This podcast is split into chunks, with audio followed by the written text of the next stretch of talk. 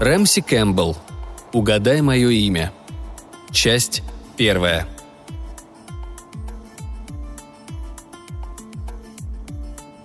Дарин проснулась внезапно и попыталась понять, что же ее разбудило.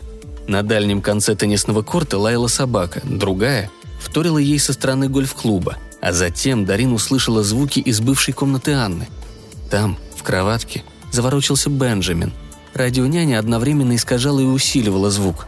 Дарин собиралась уже тихонько заглянуть к нему в комнату, но малыш затих, и она снова уронила голову на подушку. Перед тем, как закрыть глаза, она бросила взгляд на прикроватные часы. Те показывали полночь. Женщина совсем была задремала, когда до нее донесся тихий голос.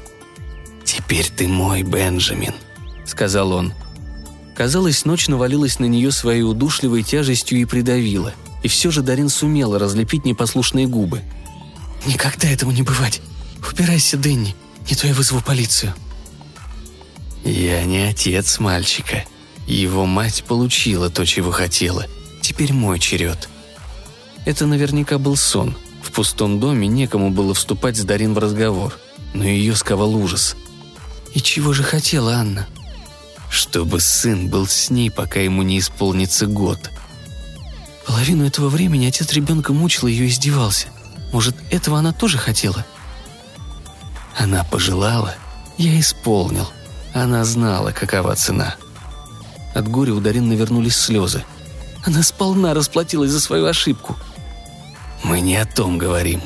В голосе зазвучало раздражение – Возможно, она надеялась обвести меня вокруг пальца, продолжал он. Но меня никому не обмануть, так что даже не пытайся. Настало мое время. Дарин сама не понимала, что она пытается сделать, понять его или проснуться. «Какое еще твое время?» «Твой год с Бенджамином почти на исходе, так что попрощайся с ним, пока еще можешь, Дарин». «А вас как зовут, раз уж вы знаете мое имя?» «Моего не знает никто», Дарин услышала приглушенный смешок, хотя, возможно, кто-то просто поскреб по пластиковому микрофону. «Увидимся в день его рождения», – произнес голос. «Я оставлю тебе знак». Снова залаяли собаки. К ним присоединились другие. Их лай был реальным, и Дарин это почувствовала. Других звуков в ночи больше не раздавалось. Поняв это, она заснула. Поздним утром, лежа в постели, Дарин вспомнила свой сон – Возможно, она действительно боится, что к ним заявится отец Бенджамина, пронюхав, что ее муж уехал на совещание директоров. Но суд постановил, чтобы Дэнни держался от ребенка подальше, и в случае чего можно было вызвать полицию. А может, ей так тревожно, потому что ровно год назад, в свой первый день рождения, Бенджамин лишился матери. Именно поэтому Дарин хотелось постараться на этот раз устроить внуку настоящий праздник, и она обдумывала, как это сделать, когда услышала, что мальчик возится – по утрам малыш всегда сонно бормотал какую-то невнятицу, будто его языку требовалось время, чтобы проснуться. Пелена ветров, жир, цепь. Ей почти верилось, что она может различить в его лепете нечто подобное, а то и такое – вепрь жареного теплицы. И где он только берет эти слова? Лет 30 назад она приходила в восторг, вслушиваясь в младенческие монологи Анны, но теперь старалась этого не вспоминать. Тем временем Бенджамин заговорил с Носиком и Ворчуном, плюшевыми мишками, которые спали с ним в кроватке. Когда он принялся колотить по деревянным рейкам, не то изображая барабанщика, не то требуя свободы, Дарин вошла в детскую. Бенджамин стоял, держась за спинку кроватки лицом к двери, и ей опять невольно вспомнилась Анна. Его крошечное личико было почти копией материнского. Светлые волосы, высокий лоб, маленький вздернутый нос, пухлые губы, упрямый подбородок – только брови у Анны в последнее время были постоянно нахмурены, а волосы она красила в самые разные цвета. Но ни один из них не помогал привести ее супруга в мирное расположение. Впрочем, его вообще мало что могло утихомирить. В прошлом году глаза у Анны потухли и стали безжизненными, как камни, а улыбка, Дарин видела ее совсем редко, больше походила на мольбу о помощи даже после того, как она решилась порвать с Дэнни. По крайней мере, Анна практически довела дело до суда – но, возможно, из-за этого она боялась еще сильнее. Дарин предполагала, что так все и было. «Готов к приключениям?» – обратилась она к Бенджамину. «Мстением!» «Ах ты, маленький попугайчик!» – улыбнулась Дарин и вдруг вздрогнула. Микрофон радионяни, который она всегда ставила сверху на синий комод, валялся на полу. Было совершенно ясно, что Бенджамин не сумел бы дотянуться до провода, и она похолодела, осознав, что не слышала шума падения. Мелькнула мысль, что это ее ошибка. Она сама что-то упустила. Видно, стареет. «Больше так не делай, Бенджамин», — сказала она, ставя микрофон на место. Мальчик упрямо выпятил нижнюю губу. «Я не делал бы». «Ну-ка не шали. Если не ты, то кто же?» «Дядя». «Какой еще дядя?» «Ходит ко мне». «Кто к тебе приходит, Бенджамин? Это не твой?»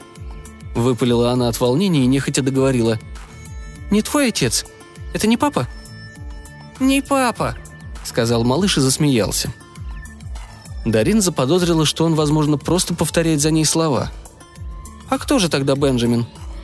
Ребенок с озадаченным видом помолчал, потом произнес. «Темно. То есть ты его не видел. А знаешь почему? Он не настоящий. Это просто сон». «Потрясен!» «Порой мне кажется, что ты меня дразнишь», — сказала Дарин, хотя сама в это не верила. Конечно, Бенджамин наверняка задел микрофон, просыпаясь. Дарин взяла малыша на руки, и он, теплый сосна, обнял ее за шею. Ему не терпелось поскорее оказаться на полу и пробежаться по комнатам. Дарин догнала его на кухне и помогла снять ночной комбинезончик.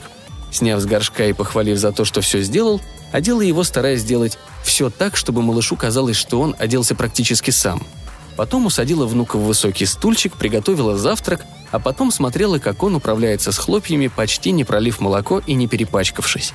Тем не менее, щеки ему она тщательно вытерла. Бенджамин изо всех сил старался увернуться. И спросила. «Чем же нам с тобой заняться сегодня утром?» «Смотреть поезда», Бенджамин болтал без умолку, пока они шли полмили по широкой пригородной дороге. «Там прыгают за мячиком», — сказал он у теннисных кортов, и «какая-то маленькая машинка возле площадки для гольфа». «Пошли читать», — сообщил он, проходя мимо безлюдного школьного двора. Дарин знала. Внук вспомнил, как она объясняла, что и он будет ходить в школу. «Кувшины разбойников», — объявил Бенджамин у витрины антикварного салона, и она поняла. Сейчас он думает о сказке про Али-Бабу, которую она ему читала. Посетительниц парикмахерской он назвал «тети-космонавты» из-за формы фенов, под которыми они сидели, а у витрины цветочной лавки произнес «Куда идут цветы?» И Дарин, услышав это, постаралась отогнать мысли о похоронах. Когда добрались до железной дороги, она покрепче сжала его доверчивую теплую ручонку. «Красный звон», — сказал Бенджамин. В самом деле, когда зажигались красные сигнальные огни, раздавался резкий звонок. Когда по обе стороны переезда опустились шлагбаумы, им пришлось остановиться. И Бенджамин нетерпеливо зашевелил пальчиками, зажатыми в кулаке Дарин. Когда поезд отошел от станции, Дарин стала любопытной, и она спросила, «На что он похож?» «Намного марок», Бенджамин до сих пор не забыл, как они клеили марки на конверты к прошлому Рождеству. Полоса вагонных окон их ему напомнила. Анна в его возрасте обожала облизывать рождественские марки перед тем, как приклеить. Сейчас их просто отделяли от липкой основы, а следующее поколение, подумалось Дарин, и этого, пожалуй, не узнает, если поздравление будет рассылать компьютером. Мимо них проехало шесть поездов, и трижды опускался шлагбаум, прежде чем Бенджамин согласился пойти домой. Уложив его спать, Дарин приготовила обед и позаботилась об ужине. После обеда они пешком мимо клуба консерваторов и масонского зала добрались до детской группы «Малыши-крепыши». «О, прибыл наш говорун!» – издали воскликнул Ди Мейтланд, когда Бенджамин устремился навстречу к своей подружке Дейзи, такой же болтушке, как и он сам. Обычно Дарин не доверяла внука посторонним людям – она ведь даже вышла на пенсию прежде времени, чтобы заботиться о внуке. Но на сей раз спросила Джанквиль, маму Дейзи, не согласится ли та завтра забрать Бенджамина после группы, пока она будет печь внуку именинный торт. «С радостью, охотнее, чем любого другого ребенка», — ответила Джанквиль, и Дарина чего-то припомнился ее полуночный сон. Дома она удивилась, увидев, какой кавардак устроил Бенджамин. Игрушки были раскиданы по всему этажу, а ведь утром он даже помогал ей убираться — и когда только успел разбросать все снова? Дарин напомнила себе, что не успеет она оглянуться, как мальчик станет старше и заранее загрустила, что лишится всей этой кутерьмы. А после еды помедлила, не торопясь вытирать его запачканные щеки. Окончательно она успокоилась, когда позвонил Губерт. «Где глава семьи?» – поинтересовался он. «В настоящий момент под присмотром женщины». «Вот оно как». Кажется, ее тон озадачил Губерта. «Дома все в порядке?» Просто непривычно, что тебя нет рядом». «К главному дню я вернусь, ты же знаешь. А в остальном-то у вас все нормально?» «Да, в общем и целом все как обычно». Дарин чувствовала. Именно это муж надеется услышать. Именно этих слов ждет от нее. «А ты как?» – спросила она. «Не особенно. Представляешь, мне предстоит еще три дня слушать, как нам улучшить имидж банка в глазах общественности. Я бы предпочел по возможности улучшить их работу, уж если на то пошло». Губерт говорил слишком громко, рискуя быть услышанным коллегами, чьи голоса раздавались неподалеку. «Но хватит брюжать. Позволишь мне поговорить с молодым человеком на сон грядущий?» «Он еще и не ложился», — ответила Дарин, переключаясь на громкую связь. «Слышишь, кто это, Бенджамин?» «Дядя!» Но когда Губерт поздоровался с Бенджамином, голосок мальчика зазвучал куда радостнее. «Дедуля!» «Как дела у молодой смены? Еще всего три ночи, и мы с тобой увидимся». «Смотри ночи!» «Ну да, три ночи. Ты слушаешься бабулю? Присматривай за ней и следи, чтобы с ней не случилось ничего плохого, пока я на совещании». На миг Дарин показалось, что малыш встревожен. «Ничего плохого». «Ничего не случится», — уверила его Дарин. «А теперь пожелай дедушке спокойной ночи. Он устал и хочет отдохнуть». «Спокойной ночи, дедушка!» – произнес Бенджамин с таким воодушевлением, что бабушка и дед дружно рассмеялись. Перед купанием внук помогал Дарин убирать игрушки. «Горячо», – серьезно сказал он, когда Дарин проверяла воду, а потом «Теперь нет». Дарин едва ли могла назвать себя религиозной. Она уделяла этому аспекту даже меньше времени, чем ее родители. Оттого-то, видно, ее молитвы за Анну, казалось бы, такие истовые, не достигали цели. И все же каждый раз при виде Бенджамина, сидящего в ванночке, ей невольно приходили на ум купили крещение. Дарин вытерла внука, расцеловала и поклялась себе оберегать его, пока жива. Пусть это и звучало как-то напыщенно. Дарин помогла малышу надеть ночной комбинезон, затем уложила его в кроватку. Сидя рядом, она перелистывала страницы старой книги Анны, и взгляд ее упал на заглавие одной из сказок, той, которую Анна любила больше всего. Неудивительно, что Дарин привиделось во сне нечто подобное, но сейчас ей не захотелось читать Бенджамину именно эту историю. «Много лет назад», — начала она вместо этого, — «жил-был бедный дровосек со своей женой и двумя детьми. Мальчика звали Гензель, а девочку Греттель. Печь и страшную опасность, грозившую детям, она пропустила. Дети были спасены, и Бенджамин безмятежно заснул. Дарин выключила свет, а приемник радионяни унесла вниз, и пока ужинала, держала его перед собой на кухонном столе. День с Бенджамином утомил ее, как обычно, но иного она для себя и не хотела бы. Легла Дарин рано.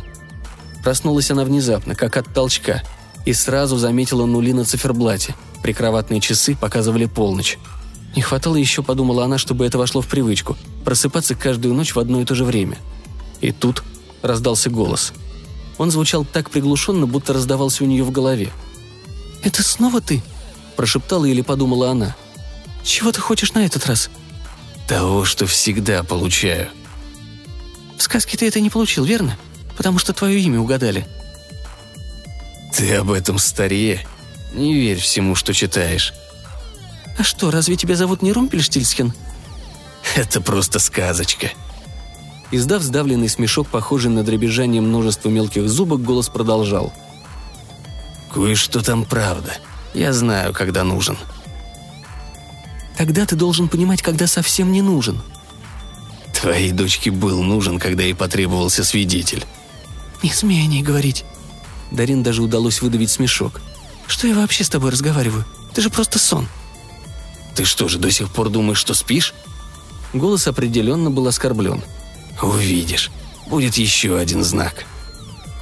И он пропал, оставив ее одну. Впрочем, Дарин до сих пор сомневалась, что он вообще был. Вдруг она поймала себя на том, что не может вспомнить свидетеля по делу Анны, давшего тогда показания в ее пользу. Он жил этажом ниже под их с Дэнни квартирой и подтвердил, что Дэнни избивал и жену, и ребенка – Сейчас Дарин, как ни старалась, не могла припомнить ни имени его, ни даже внешности, разве только то, что ростом он был намного ниже среднего, почти карлик. Когда проснулся Бенджамин, апрельское солнце поднялось уже высоко. Она лежала, наслаждаясь причудливым монологом ребенка, пока не задумалась над тем, что его болтовня звучит еще более странно, чем обычно. Но не мог же он в самом деле выговорить подобное. Жертва овен, цепь, перил. А тем более в пол венец пережарить. Почудится же такое. Бормотание звучало необычно, голос словно был удален, он раздавался издалека. И Дарин вдруг представилось, будто внука от нее уносят. Она выскочила из постели и со всех ног, чуть не упав по дороге, метнулась в соседнюю комнату. Дверь приоткрылась на несколько дюймов и застряла, наткнувшись на препятствие. Бенджамин, по крайней мере, был у себя в кроватке и сонно заулыбался, когда Дарин протиснулась в комнату. У двери валялся пластиковый микрофон в нескольких метрах от его места на полке, оторванный от провода. Дарин подняла его с пола. Руки у нее ходили ходуном. «Кто его сюда бросил, Бенджамин?» – спросила она ласково. «Дядя!» – ответил ребенок с едва заметной ноткой вызова. «У дяди зубы!» «О чем ты?» «Много зубов!»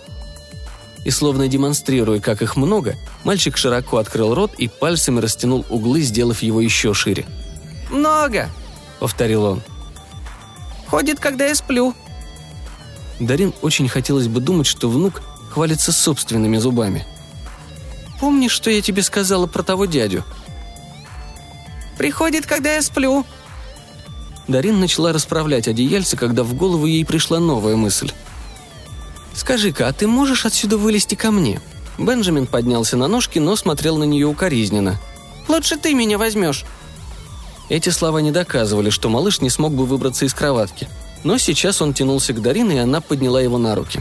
Женщина с трудом удержалась, чтобы не стиснуть его в объятиях. Этим его все равно не защитишь. Пока внук обследовал комнаты, она ходила за ним по пятам, не отставая ни на шаг, размышляя о том, как ей трудно с ним расстаться даже на минуту. Усадив малыша в высокий стульчик, Дарин постаралась как можно быстрее покончить со всеми утренними процедурами. «Куда отправимся сегодня?» – спросила она, переведя дух. «Менять книжки». На редкость удачная мысль. Отозвалась Дарин, сообразив, что еще она может предпринять. Библиотека находилась в противоположной стороне от железной дороги, за ближайшим парком, в котором она обещала Бенджамину погулять. Дарин подписала петицию против закрытия шести библиотек и немного посидела, наблюдая, как внук хватает книжки с низкого столика в детском отделении. Устроив его в низеньком креслице, Дарин подсела к компьютеру.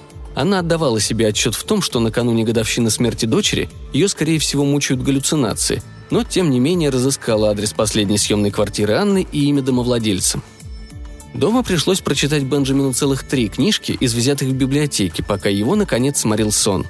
Ей удалось, не разбудив, отнести его наверх и уложить в кроватку. Радионяню она перенесла к себе в комнату. Слыша, как колотится сердце, она набрала на телефоне номер и долго ждала, пока женский голос не ответил. «Домовладение Уэсли», мне необходимо выяснить имя одного из ваших съемщиков. Простите, мы не предоставляем такую информацию. «Я понимаю, но тут необычный случай. Он был свидетелем на суде у моей дочери, Анны Маршалл. Она жила в том же доме. Год назад умерла». Сердце у Дарин билось теперь вдвое чаще обычного. Наконец женщина заговорила. «И вы запрашиваете имя того джентльмена, потому что...» «Я не могу его вспомнить, а сейчас оно мне необходимо, чтобы сохранить опеку над внуком». «Я проконсультируюсь. Не вешайте трубку, пожалуйста». Сердцебиение Дарин еще усилилось за ту минуту, пока она ждала ответа. Наконец до нее донесся приглушенный шепот, и она приникла к радионяне, чтобы проверить, не оттуда ли исходят голоса. Еще одну долгую минуту. Дарин слышала только свой бешено скачущий пульс. Потом в трубке раздался новый голос. «Это миссис Маршалл. Я Тони Уэсли. Соболезную вашей утрате». «У меня еще есть внук, мистер Уэсли». Джейн так и сказала. «Я помню вашу дочь и печальные обстоятельства ее гибели. Я очень хотел бы быть вам полезным». «Так помогите мне, пожалуйста», как я уже сказал, я очень хотел бы, но могу лишь предположить, что наша система регистрации дала сбой.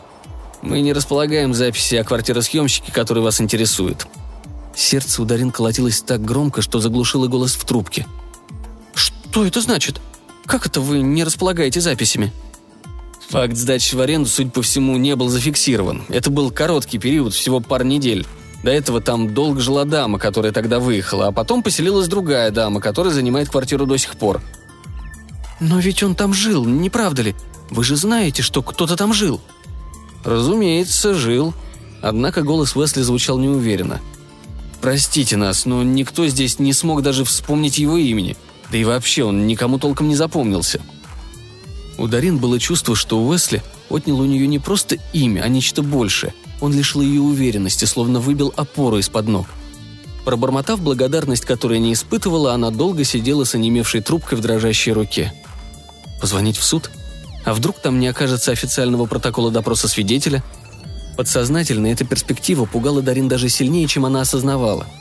Конечно, откладывать звонок не следовало. Но что, если эта нервозность – просто симптом подкравшейся старости? Она так и не собралась с духом, чтобы позвонить. А потом проснулся Бенджамин –